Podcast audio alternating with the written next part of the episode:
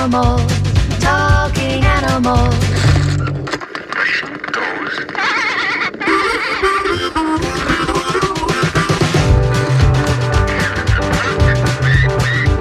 It walks like an animal, talks like an animal, must be an animal.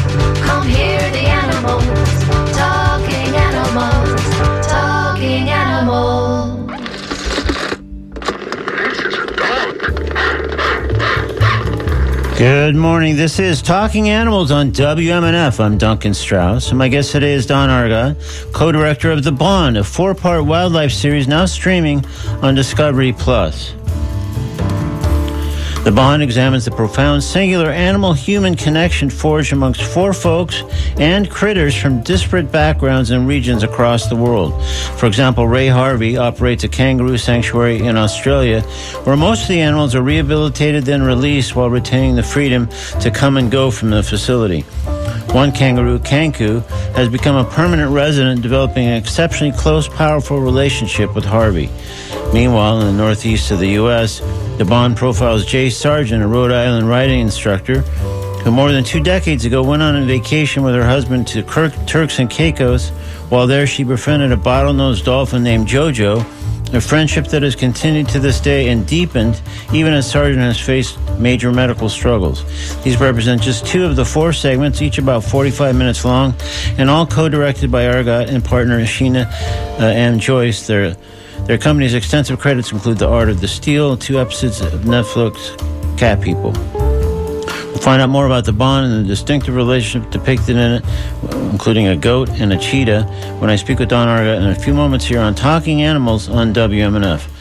Later in today's program, I'll talk with Kirsten Peek of the Humane Society of the United States, HSUS, to discover, uh, discuss their operation rescuing 4,000 beagles, removing them from a facility in Virginia. The beagles were being bred and sold to laboratories that conduct animal experimentation. We'll hear about this major project uh, and how we might help a little bit later on in the show. Right now, though, let's discuss some extraordinary relationships forged between humans and animals and The Bond, the streaming series that examines four such relationships with the co-director of The Bond, Don Argott. With a reminder that I invite you to join the conversation by calling 813-239-9663, emailing dj at wmnf.org, or texting 813-433-0885. This is Don Argott on Talking Animals on WMNF. Good morning, Don. Hey, how are you, man? Thanks for having me. Thanks for uh, joining us on the show today. So, uh, congratulations on the bond, which we'll certainly obviously address in uh, uh, some detail in a moment or two. But I'd first like to discuss some of your other films. In fact, maybe we could actually just travel further back a little bit. I'm always interested how a documentary filmmaker kind of gets started and, and what pulls them into it. So, how did how did you how did you get your start? Um, it's funny. I actually I went to um, to school in 1993, uh, basically at the Art Institute of Philadelphia, and um, the program that they had at the time was uh, the music, video, and business program. So it was a little bit of like you know a little little of everything of some of my interests. Obviously, I came in uh, you know uh, interested in filmmaking, but I was also grew up a musician, so thought that that maybe there would be a career for me and maybe if I wasn't going to be in bands as a career then maybe like you know some some part of the music business whether that was in the engineering side or whatever uh, and you know once I went to school I really kind of fell in love like full full steam ahead with with filmmaking and my interest in like doing audio engineering and things like that were just not as uh, just didn't have as much of a desire for it because you know filmmaking, photography, and you know uh, editing. I was just really taken by it. So at that point, I really really immersed myself in you know like you know film history and and you know really watching a lot of films. And again, this is the early '90s, so you know I, it's, always for context.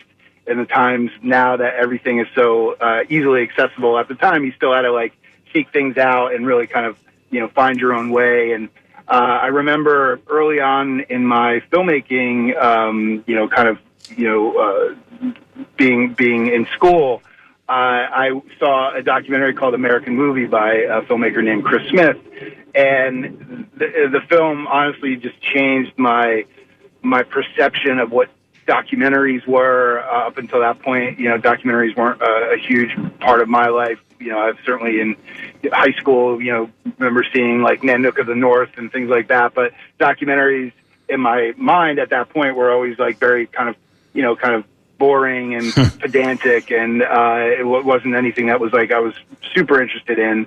And then seeing American Movie, which is about uh, you know a filmmaker trying to make a movie, uh, who and it's just a it's a really a film about dreams. It's a film about kind of following your passion, and to me, it, it reframed uh, what documentaries could be. And at that point, I really kind of like, you know, uh, was a bit sing- single focused. I was very, uh, just very interested in, in documentary film. So I started to watch more documentaries uh, from the 60s, obviously, the Maysles brothers and uh, Grey Gardens, things like that. Like, so I re- really started to like educate myself on, you know, what documentaries like could be and that was the journey that I went on, and that was the thing that kind of like really set me off. And then, you know, uh, years later, I ended up making my first documentary, which is a film called Rock School, uh, about this uh, school here in Philadelphia called the Paul Green School of Rock Music, which which is very much based on the Jack Black movie Yeah. Rock. So, it's, um, and it was, you know, we were making our film at the right as that film was being made too, and of course that film had come out and been very successful, and I think in turn helped the interest for our the real life School of Rock, the film that we were making. Uh, it really helped raise the profile of, of that, and we got it into a film festival at the Los Angeles Film Festival, and we sold it, and that became our first, you know, kind of big stepping stone into the business. Wow. Well, that sounds cool, and it sounds like really the uh, although you're already on that path. That, that once you saw American Movie, like you were totally cemented into documentaries and said, "Hey, if this is how they can be, I'm even more in than I was, you know, five minutes ago." Yeah, absolutely, absolutely. It was a game changer for me. And so uh, th- this may then seem like kind of a, a rhetorical question, uh, but was there along the path, even after you kind of locked in and made, um, you know, School of Rock, et cetera, was there has there been at any point a flirtation with making you know narrative feature scripted films, or were you always like, hey, Absolutely. We, yeah, yeah, absolutely. I mean, that was the thing that got me into, you know, filmmaking in general. Like when I, before I went to decide to go to film school, I was watching like Goodfellas and, you know, Scorsese films. And, you know, that was kind of the early 90s was, you know, kind of the Robert Rodriguez, Quentin Tarantino era. So it was Yeah. a really exciting time where like independent film and like films that were, you know, being made outside the studio system, quote unquote. Uh, there was like just some unique stuff happening, and I was obviously t- very taken with that. So I think like I started as like like wanting to be a cinematographer. That was the thing that like I was all I was like obsessed with Mm. like visuals and framing and lighting and things like that. Yeah. And over time, uh, you know, I, I I came to realize that you know I wanted more control over just being the guy shooting. I also wanted to help tell the story, so I kind of like started being like a DP director type, and you know, I I think that really helped me, uh, you know, use both both of my passions at that time, which were like, you know, I, I really love storytelling and I love great characters, but I also like the idea of like having control over the image and things like that. So Yeah. it was a, a perfect marriage. Um, but we actually did do a, a narrative film. We did a romantic comedy um, a few years back called Slow Learners. So we got to work with uh, incredible improv actors, uh, and we kind of approached it in a documentary spirit. You know, Mm, improv mhm. acting. It's it was we kind of like had a, a script that wasn't you know incredible, and we knew that we can punch the material up. And working with really talented improv actors, you know, from like Saturday Night Live and things like that, it was giving them the space, which is frankly what we do in making documentaries. Is like Yeah. you know we set up what the scene is going to be. I mean, obviously things, things just don't happen. You know, we there's a little bit of like behind the scenes maneuvering to make you know like why are we out on a boat? You know, like we had we, we had to make that happen. But then once you're you're in the environment, you know, then you just kind of you know capture it and and be and and try to be as unobtrusive as possible, but knowing that if you're not getting the content, you need to like throw questions out and like try to get them to where you feel like they should be going and, and talking about whatever the issue is, you know? So, with the slow learners experience, do you think that's something you'll circle back to, or are you still pretty much firmly in the uh, documentary camp? No, very, very much so. And, and like, we, we've been very fortunate in the past few years.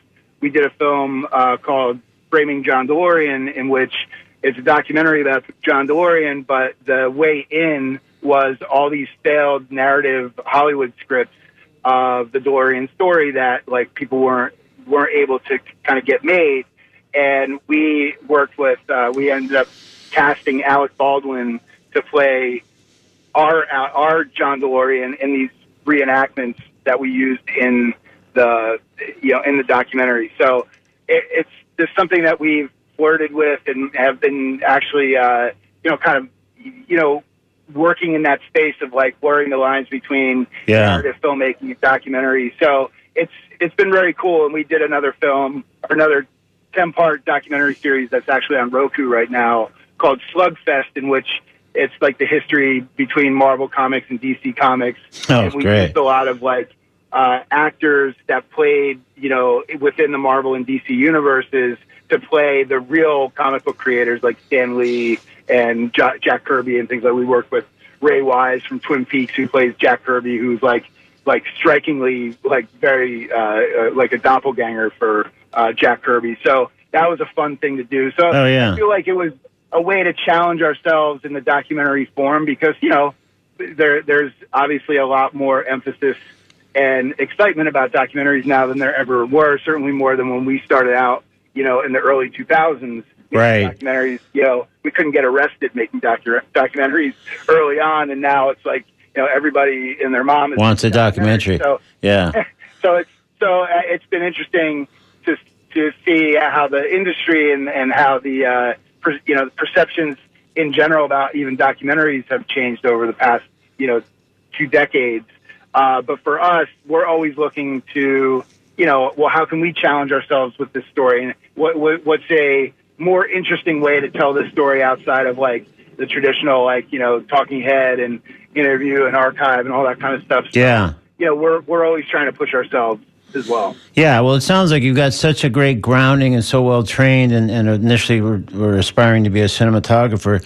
So you've got everything down to make a documentary. But you know, like anybody that's you know kind of got a restless creative spirit is like now looking for how you can play around with that. And it all, it almost sounds like as some of these other projects have come together, you just mentioned that you kind of made your own American movie. Um, you know, in, in, in a sense, right? Just sort of playing with the form and uh, and making things. So the next filmmaker coming up behind will say, "Hey, I really like Framing John DeLorean, or I like the Slugfest, or whatever." Yeah, That's the, that's the beauty of like you know being in this business and and really we are all kind of like we are peers and we're all influencing each other and you never know like what work you put out into the world. You know, like for me, like watching American movie at that moment in my life was such a huge thing for me. It Yeah. was such a pivotal moment. And, you know, hopefully, you know, with the work that we do, you know, whoever, if, if, if they watch something that we've done, uh, that gives them that same inspiration, like a great, really surreal moment for me early on in my career was after we made The Art of the Steal, which was our third film, Chris Smith reached out to me and to tell me how th- that it was one of his favorite documentaries that he Oh wow! and it was a total kind of insane full circle moment for me. I was like, dude, you have no idea. Like, you're you're the reason, frankly, that like you saw the art of the steal. Because if it wasn't for American movie, I don't know that I would be, you know, in this position making documentaries. So it was really beautiful. Oh, that's great! Wow. And and that, those are the kinds of things that happen. You know. Yeah, no, that's great when you hear from the actual inspiration for what you do, the way you do it. That uh, it's hard to imagine something more powerful than that. So that's fantastic. Yeah, wow. Was a really, really big moment for me. Yeah. So, uh, and I think you mentioned earlier that, you know, you, you, part of your interest younger were film, but also music. And, you know, that still obviously, I guess, plays out in some of the projects. And one measure of that is, I think one of your latest docs uh, profiles Ronnie James Dio, right? That's right. So, yeah, that's right. why, why, what, what attracted you to uh, to Dio? Just out of curiosity, then we'll and then we'll get to the Bond in a sec. Yeah, yeah, no. I, thanks for for asking. I, no, I'm we're I'm obviously you know I grew up listening to you know punk rock and heavy metal, and that was the foundational aspects of like who I am as a person is you know uh, shaped uh, in large part by music and specifically like heavy metal and punk rock music. So you know Ronnie James Dio when I was growing up was like you know I mean he's like a god. You know, there's Yeah. the people that you posters you have on your wall and the lyrics that you listen to that help, you know, kind of get you through tough times and, you know, kind of cement your worldview on, on things, you know, about how the world works and the injustices and that kind of stuff, which is, I think, at the core of like a lot of heavy metal and hard rock, like a lot of questioning authority and things like that. So Yeah. that was uh, such a big part of my life. And, and, uh, you know, years we've done a lot of, uh, documentaries in the music space and uh, we got a call from uh, BMG. We did a film with uh, uh, with Live Nation about Imagine Dragons and Dan Reynolds uh, uh, called Believer, and it was like his kind of faith crisis going through being growing up Mormon and trying to reconcile his faith with his fan base, who is uh, a large part of their his fan base is gay, uh, and so the, the, it became this really powerful you know documentary Mm. uh, and and you know did really well. It was on HBO and and got out there. And then through that, uh, BMG Films had reached out because they'd seen Believer and uh, asked me if you know they they said they were very interested in working with us on projects and pitched us a couple of things that weren't the right fit. And then I got an email from the executive there, uh, Kathy, who had said, um, you know, any interest in a Dio documentary? And I literally like it within a matter of like seconds wrote her back like in all caps with like a million exclamation points like yes yes yes you know Oh, wow. so obviously Dio is such a big uh, I was a huge such a huge fan of his and the, the idea of being able to uh, you know kind of tell his story uh, was just kind of a bit of a once in a lifetime opportunity so uh, that's how that came to be Yeah. and, and um, you know music is, is still such a huge part of uh, the types of projects that we look for you know, um, you know, bio, biopics, things like that, that are uh, things that we're passionate about. Yeah. Well, I haven't seen the film yet, but uh, a hundred years ago, when I was a music journalist, the LA Times had me do a, a few different things on Dio, including once going out to his house to interview him. And his house, of course, as you would expect, it had like a castle look to it. Yeah, it's and it was Encino. That's where we, we filmed in in his uh, in his home. Oh, okay. Yeah, but I mean, I, the thing that was so struck by um, is just what an interesting guy and what an incredibly smart guy he was. Yeah, I mean, I was very, sort of intelligent. blown away. Yeah. So, uh, and and a career. His career really does span the history of music. I mean, he started out doing doo wop. You know, he was singing before the Beatles came out. yeah. uh, the fact that he's had that long of a career and uh, was in, you know, obviously with Rainbow, with Ritchie Blackmore, and then Black Sabbath after Ozzy, and then his own thing. I mean, the guy's had four incredible careers. Yeah. Well, whether whether you're a Dio person or not, you have to say that that guy had some had some incredible pipes. I mean, there's just Oh, no God. such such. Uh, Uh, unbelievable. yeah. Unbelievable. So cool. So this is Talking Animals on W- WNF. I'm Duncan Strauss. If you just tuned in, my guest is Don Argott, co-director of The Bond, a four-part wildlife series now streaming on Discovery Plus. The Bond examines the singular uh, animal-human connection forged across four folks and critters from disparate backgrounds and regions across the world. The four animals include a kangaroo, a dolphin, a goat, and a cheetah.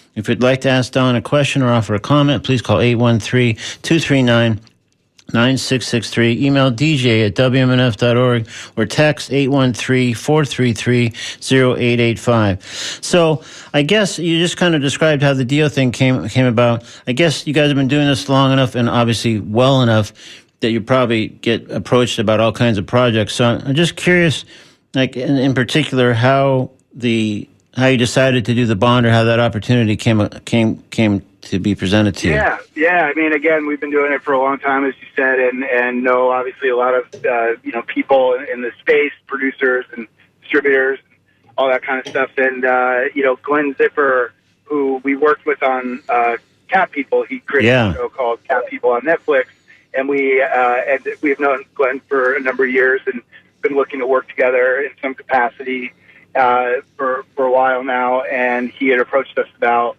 uh, and knowing that we, Sheena and I, are indeed cat people ourselves, and we had at one point we had five cats.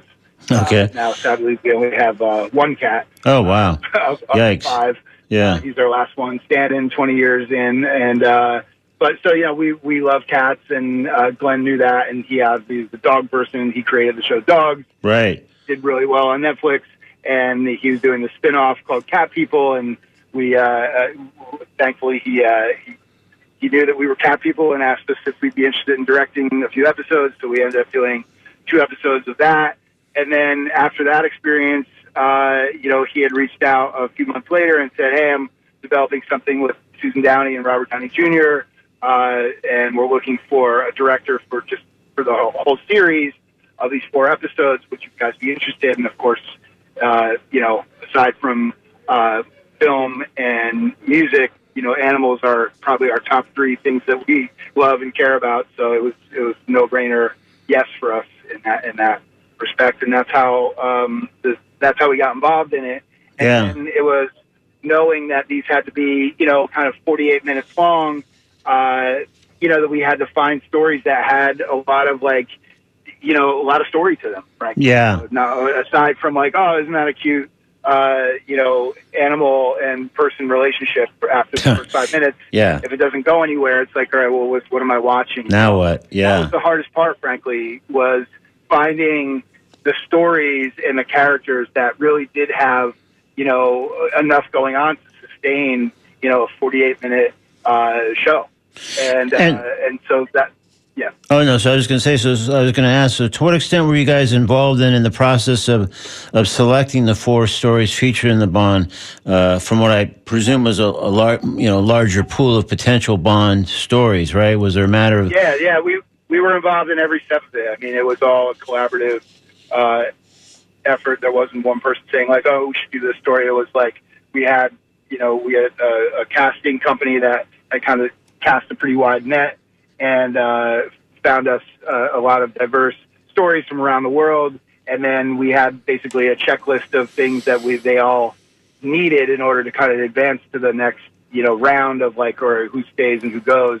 And as we started to whittle down our our checklist, it was like there there was frankly uh, not a lot. You know, there wasn't there wasn't a lot left to to that needed that had all the things that we knew that we needed Yeah. in order to tell a compelling long form story. I mean, if you're doing like a 20 minute or a half hour short, then the criteria becomes a little less restrictive. But Sure. with this, knowing that there there needed to be a lot of story, uh, that that was something that we wrestled a lot with in picking the stories that we ended, ultimately ended up choosing. And was one of the items on the on the checklist uh, some international stories, or is that just because these stories happen to check other things on the uh, criteria? Yeah, yeah, there was. Yeah, it was. It was.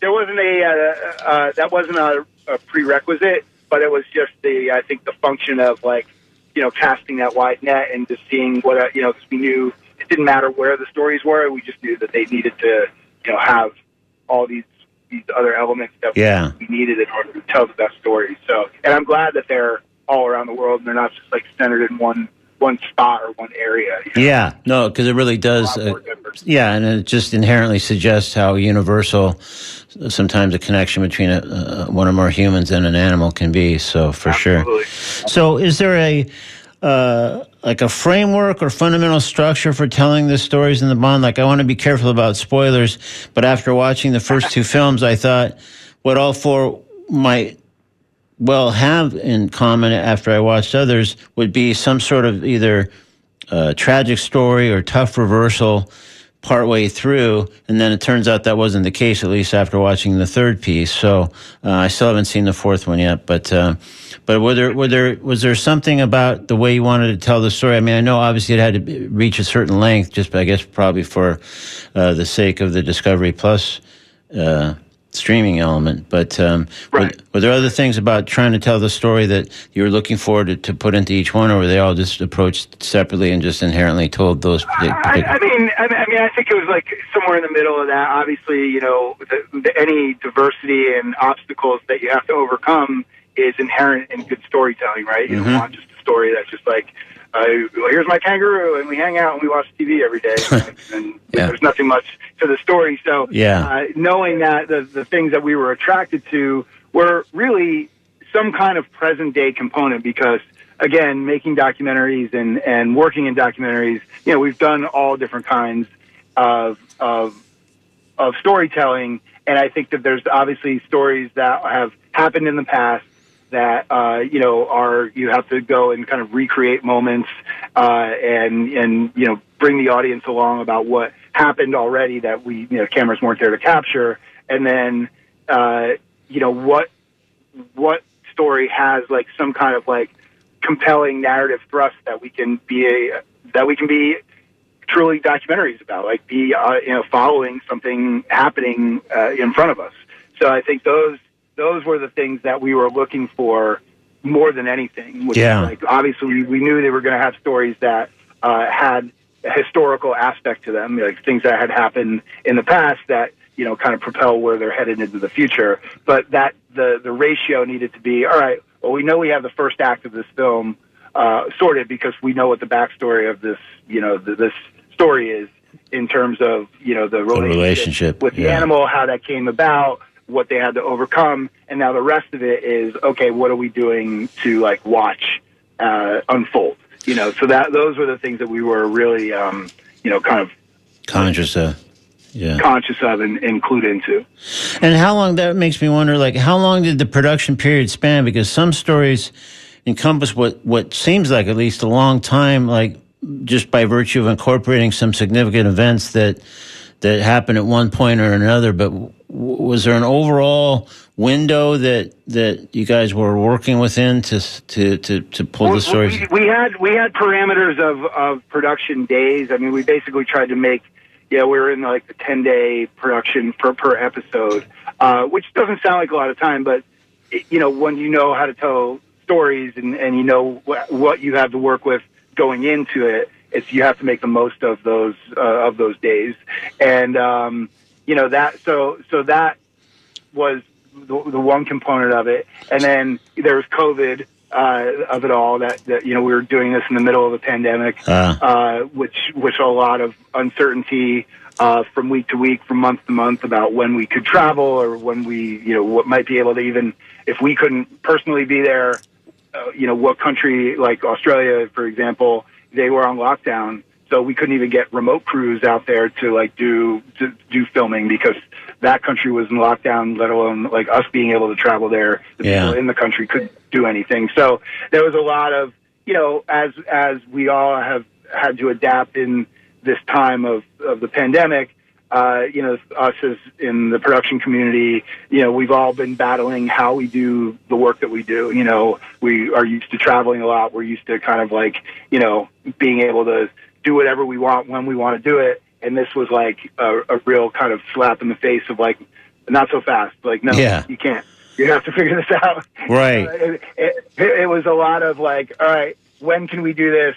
And, you know, how can we do this? And like, so, you know, a, a already kind of like, you know, fairly compressed, uh, you know, production schedule, you know, just gets spread out over a longer period of time, which in a lot of ways does work for your, the story because you Yeah. just go on one day and capture all the stuff you need and then be done. You know, you want to feel like there's a story that you're tracking. So it's a couple days here and then a couple days here and then, you know, five days in Turks and Caicos to kind of wrap, you know, finish out the story of, uh, in that instance, the, the, the, the dolphin story. yeah Um, but, but that, that, all of them took several months, uh, you know, uh, to a year, frankly. uh, Okay. When we started them. Yeah, because when you first said ten days, I thought uh, before you mentioned COVID, I thought ten days, like like over scattered over what period of time? Because it feel, feels like at least a couple of those en- encompass so much. Uh, and so many stories, uh, you know, troubles, uh, tragedies, you know, concerns, whatever they might be, that I thought th- this, this seems to span some of them at least like a really long time. So uh, sounds like yeah, those ten days definitely were in, in some cases at least really sprinkled over a, a, a a sizable period. Sizable, yes, very Yeah. sizable. yeah. So, um, so talk to me about some of the beyond COVID, which obviously would, would be the biggest challenge, of course. But talk to me about some of the logistics and challenges as as director of shooting this series. For example, uh, you mentioned Turks and Caicos a moment ago. So shooting in the Bahamas, mostly on or in the water for the story about Jojo the dolphin. Like, what Yeah. what, what what sort of challenges did that specifically present?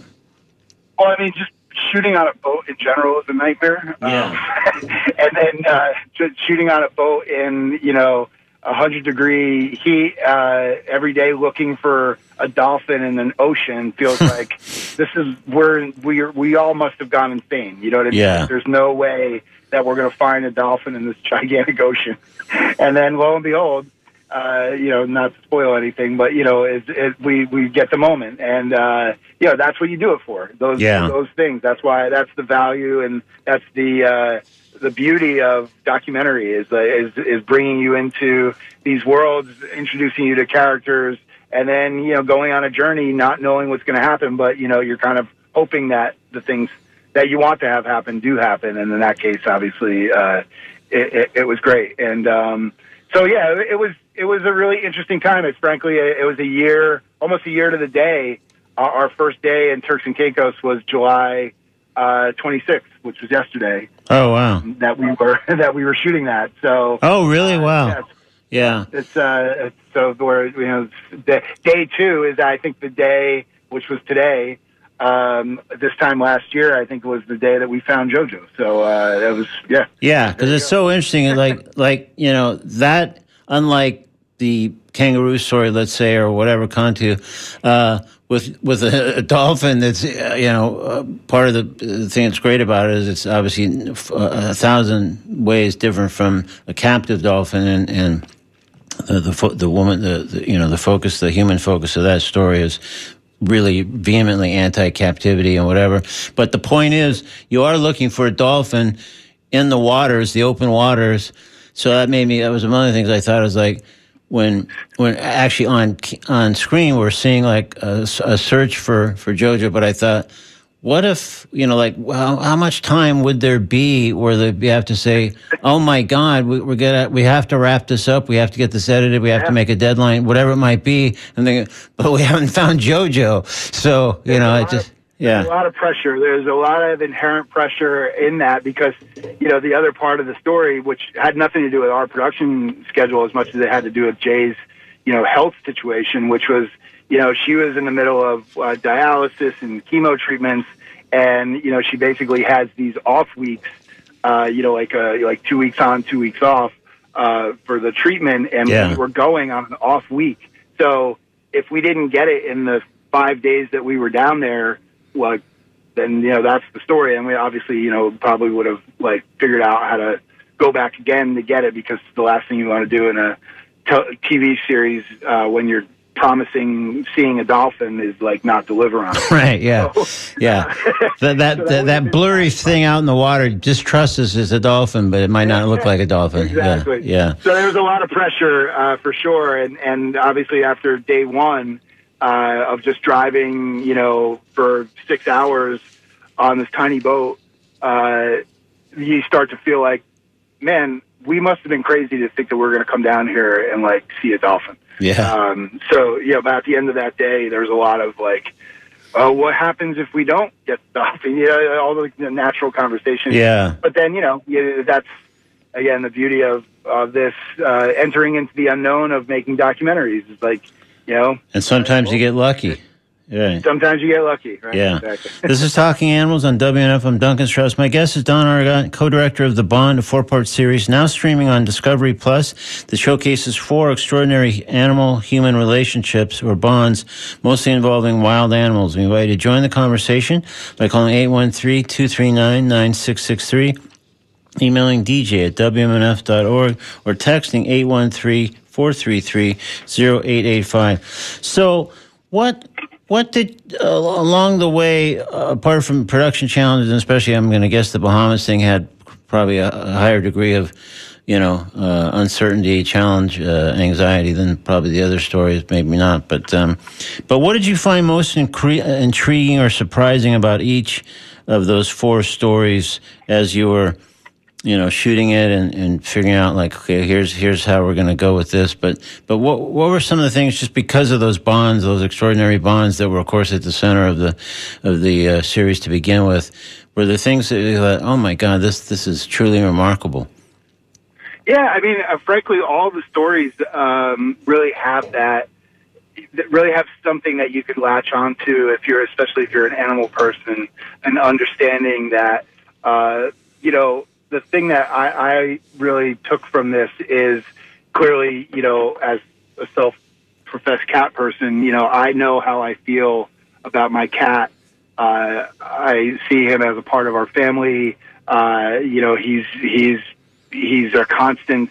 You know, he, he's he's the one constant. You know, thing that we have in our life that you can count on is going to be there to love you unconditionally. You know, Yeah. and that that's as animal people, you know, I think we, uh, you know, we can relate to those relationships that we have with our. wh- I, I hate the term pets, but you know, whatever for Yeah. shorthand. Our our cats uh, and dogs specifically, they- they're domesticated. But I think you know what was beautiful about this, and what was really kind of like, uh, kind of affirming, frankly, to see that you, you know, the, the relationship that Ray has with Kanku is the relationship I have with my cat.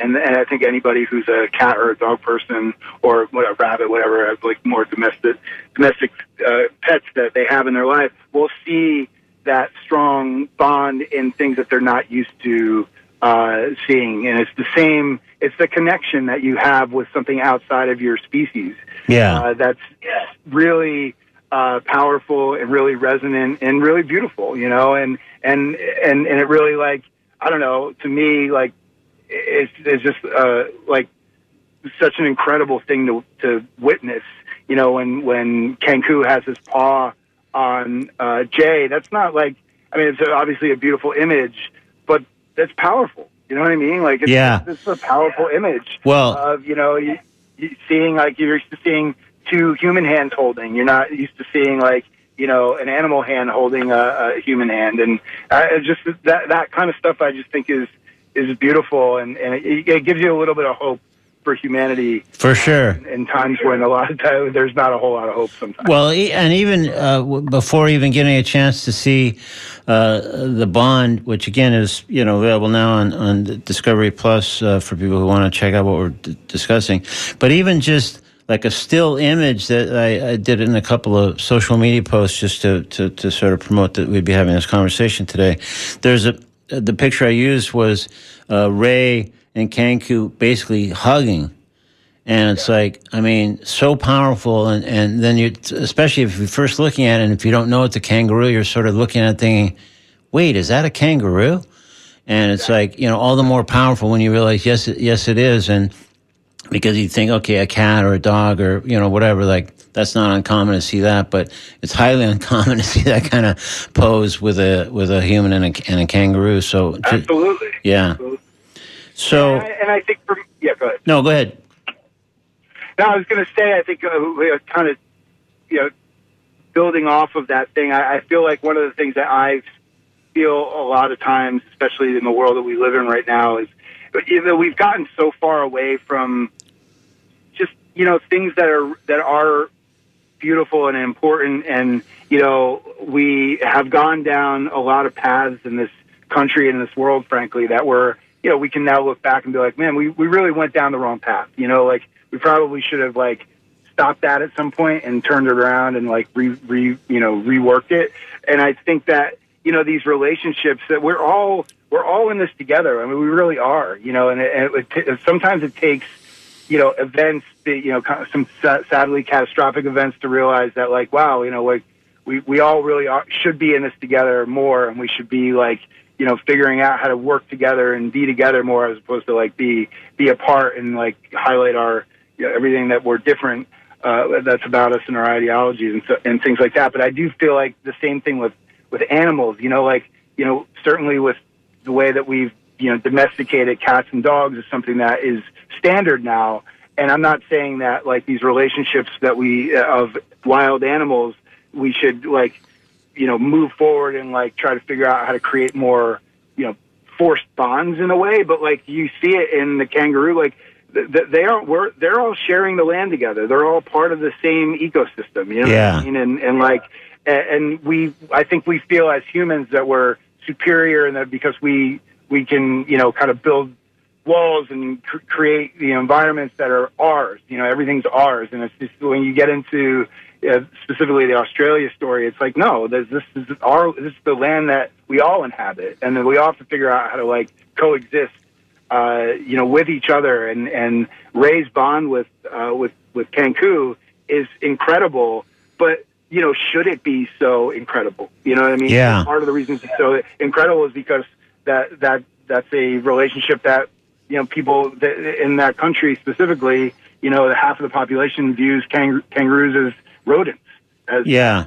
that should be exterminated. And You know, and not to mention kind of wild and dangerous when they get to be Kanku's uh, size. So Exactly. there's that element. But yeah, part of what was important, which I made a point of mentioning at the top of the show about that story, is that uh, Ray is running a, a kangaroo sanctuary, and so you know, rescuing, rehabilitating, and then they're then they're they're set free, as as was Kanku, if I'm not mistaken. So what's interesting is that he just decided to stay. But I mean, the point that I think significant there is that it was his choice. Like like all the other kangaroos, he he was fixed up, rehabilitated, ready to go, and just chose not to. It was free will that he stayed there, and, and then just this partly already this this bond maybe was well underway with Ray, but he he he stayed partly because he did have this bond and he didn't want to go, but he could have he could have left Yeah, at any and point. Also saw, and also saw something in Ray as a you know somebody who is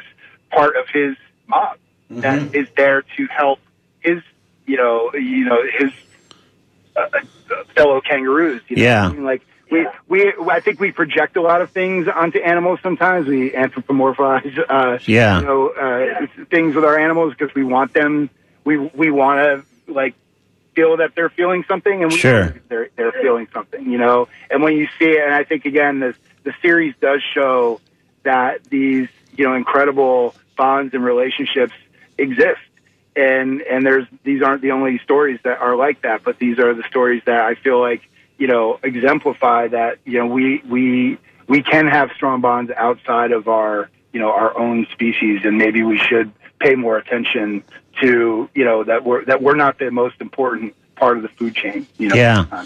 Well, with that in mind, we're just sort of nearing the end of our time, Don. But uh, uh, I, you know, Glen uh, Zipper has been on the show a couple times, so I, I tend to ask him this when he's been on about dogs or cattails or whatever. So, are there more uh, Bond stories kind of in the offing? Do you think?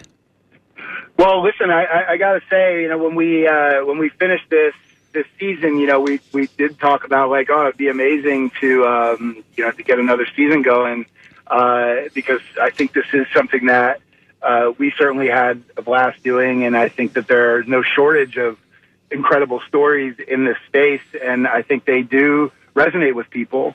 Yeah. And uh, so it really is going to come down to you know how well uh, it's received on Discovery Plus and you know ratings and all that kind of stuff. I don't see. metrics are anymore. Sure. Uh, but yeah, that all the more reason to if you like the show, you know, spread the word, get it out there, you know, get more people to watch it because you know if, if it does well, I think the likelihood of a second season, you know, will, will be uh, more more possible. Gotcha. Cool.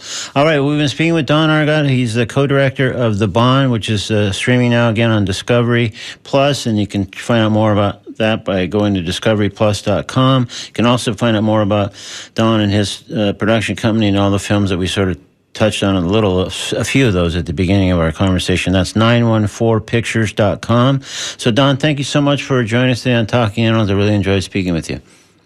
Duncan, likewise. Thanks so much for having me. Thank you. Bye bye. In a moment, I'll speak with Kirsten Peek of the Humane Society of the United States discussing the HSUS operation removing some 4,000 beagles from a facility in Virginia where they were bred and sold to laboratories that conduct animal experimentation. Right now, though, we're going to step into the comedy corner with Nate Bargatze and a piece called How to Get Bitten by a Snake in today's comedy corner on Talking Animals on WMNF. Another place at no like, like, cause I was at the airport and the guy was like, uh, I was like, I'm going to Honduras. He was like, what city? And I was like, I'm just learning right now that's not the name of the city. So.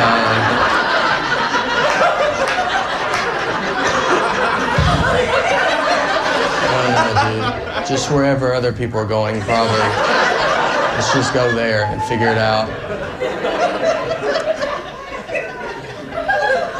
We get to the base, and the guy, he's like telling us about Honduras, and he, uh, he's like, you got to be careful. He was like, uh, you got to really look out for snakes. There's a lot of venomous snakes here. So when you walk around, just keep an eye out.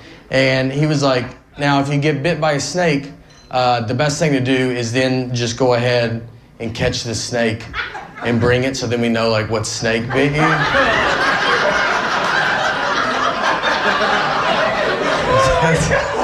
I was like, dude, I'm pretty positive that's like exactly what you're not supposed to like. I've never seen that ever on Animal Planet. Like, someone gets bit and then they got to be like, now I got to get it. Uh, I was like, I'm not to do it. I was like, that doesn't make sense. I've never caught a snake in my life. And then when I get bit for the first time, I got to get it together and catch a snake. I was like, it's not to go good, man. I was like, he's to keep biting me. That's all that's to happen.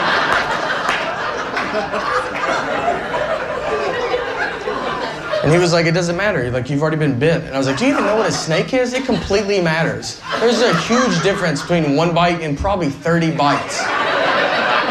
That's what we're to be at if I try to catch this snake. Who told you this? The snake? Is that who told you to tell me all of this? Whose side are you on? That was Nate Bargatze in today's Comedy Corner with a piece called How to Get Bitten by a Snake, taken from a performance of his on YouTube. Now it's time to speak with Kirsten Peek from the Humane Society of the United States about their major operation underway to rescue and relocate 4,000 beagles. It's an enormous undertaking, obviously, and could probably use some support. We'll find out more about that in just one sec as we welcome Kirsten Peek to Talking Animals on W. Good morning, Kirsten. Kirsten? Oh, hi. Oh. Sorry. oh, okay. I didn't hear you there at first. Okay. Thanks for joining us on Talking Animals. So, what launched this rescue mission? How, how did it begin, basically? Yeah, so what led, and thanks so much for having me on. Um, what led to this transfer plan was a lawsuit by the Department of Justice related to um, alleged Animal Welfare Act violations um, against Envigo, the breeding facility. Um, so, repeated federal inspections resulted in dozens of violations, including findings that some dogs had been euthanized without first receiving anesthetic. Um, inadequate veterinary care, insufficient food, unsanitary conditions. And so, um, yeah, our organization, the Humane Society of the United States, um, agreed to find placement uh, with shelter and rescue partners around the country for the approximately 4,000 uh, beagles at the facility in Cumberland, Virginia over the next 60 days.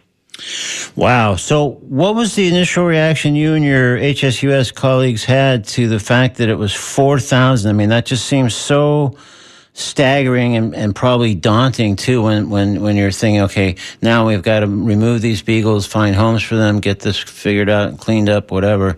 I mean, what was that initial uh, response? Yeah, um, I think it took, at least for me, it took a minute to sink in because um, that's just, that's, I mean, that's an epic number. Um, it is a, you know, it's a, it is a feat of epic proportions. It's, yeah it's a huge task. Um, but excitement. I mean, it's we're up for the challenge, and so I, I think for most of us it was like whoa. But then okay, like this is what this is what we're like getting ready to do. And, you know, these are the outcomes that we hope for for animals. So um, yeah, excitement and and just being being up for the challenge. I think, but it's been it has been a whirlwind um, of planning and coordinating and and all sorts of stuff over the past several weeks because um, we've been working on, you know, arranging with rescue partners, um, you know, who can take animals, how many they can take, when can they pick up. So there's a lot that goes on behind the scenes before um, we were able to even get hands on dogs and start actually physically placing them, which we started doing last week. And I, given that we're talking about 4,000 or more beagles, I assume the operation has to kind of tackle, uh, as part of uh, the organization you just mentioned, a certain number of dogs at a time. Like, okay, we'll just take, you know, th- these. This group has agreed to take 200. This is this group hopefully will take three or 400. Is that is that how you're just kind of doing it piecemeal? Because I don't see how else you could wrap your Right. uh, arms around it otherwise. Yeah, so we're doing them in batches. Um, Yeah. So the first transfer, which took place last Thursday, we removed um, 432, and they were um, divided up among several rescue and shelter partners. And then we got more of them yesterday. So to date, um, I mean, in less than a week, we've removed approximately 900 Wow. um, and divided them up, yeah, among um, uh, more than a handful of shelter and rescue partners who, you know, stepped up to, to open their doors for these animals. And is there kind of a triage situation, like how you decided that first 432 and then the remaining, you know, almost 500 or whatever the next round? Is is there a way that you're saying, okay, well these these these dogs kind of need to get out soonest or needs help soonest medically, or, or how how are you making that determination? Um, so we prioritize first requesting um, the release of nursing mother dogs and um, unweaned puppies Okay. because their immune systems are the most susceptible. Sure. And so getting them, you know, into a um, a good, comfortable environment is is critical ASAP. Um, so we we prioritize starting with the most immune susceptible dogs, Okay. and and then we're moving on from there um, uh, to get the rest of the population. Yeah. Now, I know this isn't our focus for today, but I'm sure many people uh, who've become aware of this story, even if some have just become aware of it now as we've talked about it, may be struck uh, or struck anew in some cases by how often beagles are used in animal testing. Any just brief any observation or thought about that uh, that you might want to offer? Yeah. Um, I mean, yeah, animal experimentation is not really my expertise. We do have a department that focuses on Yeah. animal research issues, but um, yeah, I think a lot of people are surprised. I, I have noticed, um, you know, in working on this operation, a lot of the, the general public wasn't aware that beagles are, I mean, getting tested on, you know, as as we speak, um, Yeah. are used in animal research. So I think it's been eye opening for people. Um, Yeah. because you know beagles are people like they most people think of beagles and think those dogs belong on a couch they belong you know in our homes being family members so i think um yeah i think that's really struck a chord with a lot of people Yeah, I think a lot of people uh, may not realize how commonplace that is, and I guess it's partly, I guess, their temperament or disposition or whatever. But it's like uh, kind of an added uh, horror of, of this story. I think uh, that that you know we're talking about four thousand beagles. I mean, four thousand any dogs would have been bad, but I mean, it just seems like it keeps being beagles. So. Um, so it's obviously, I think this project sounds like a massive undertaking and probably expensive too. Lots of resources involved from HSUS and others. So if someone listening wants to support this effort, uh, where would they direct any kind of donation they might be able to make? Um, so, both for donations and information, um, I suggest people start by going to our website, which is www.humanesociety.org backslash 4,000 Beagles, because there people will be able to see um, also the list of shelter and rescue partners that Yeah. are taking in animals. So you can, if there's one, you know, that is local to you or close to your heart for whatever reason, um, you can go to their website to either donate to one of the you know organizations that will be directly placing the animals, or you can also inquire directly through them. about, Okay. Um, adoption. Yeah. So I. That's the place. That's the place to start. For Yeah, and I went there earlier, and there was also a little pop up thing about how to donate. So that that seems like that's the place to go, no matter what you're interested in or how you might be able to help. So, so thanks, Kirsten. I think we have just about run out of time now, but thank you so much. We've been speaking with Kirsten Peek from the HSUS. about their uh, rescue operation with the 4,000 beagles, which again you can check out, find out more at humanesociety.org backslash 4,000 beagles. Kirsten, thank you so much for joining us on Talking Animals.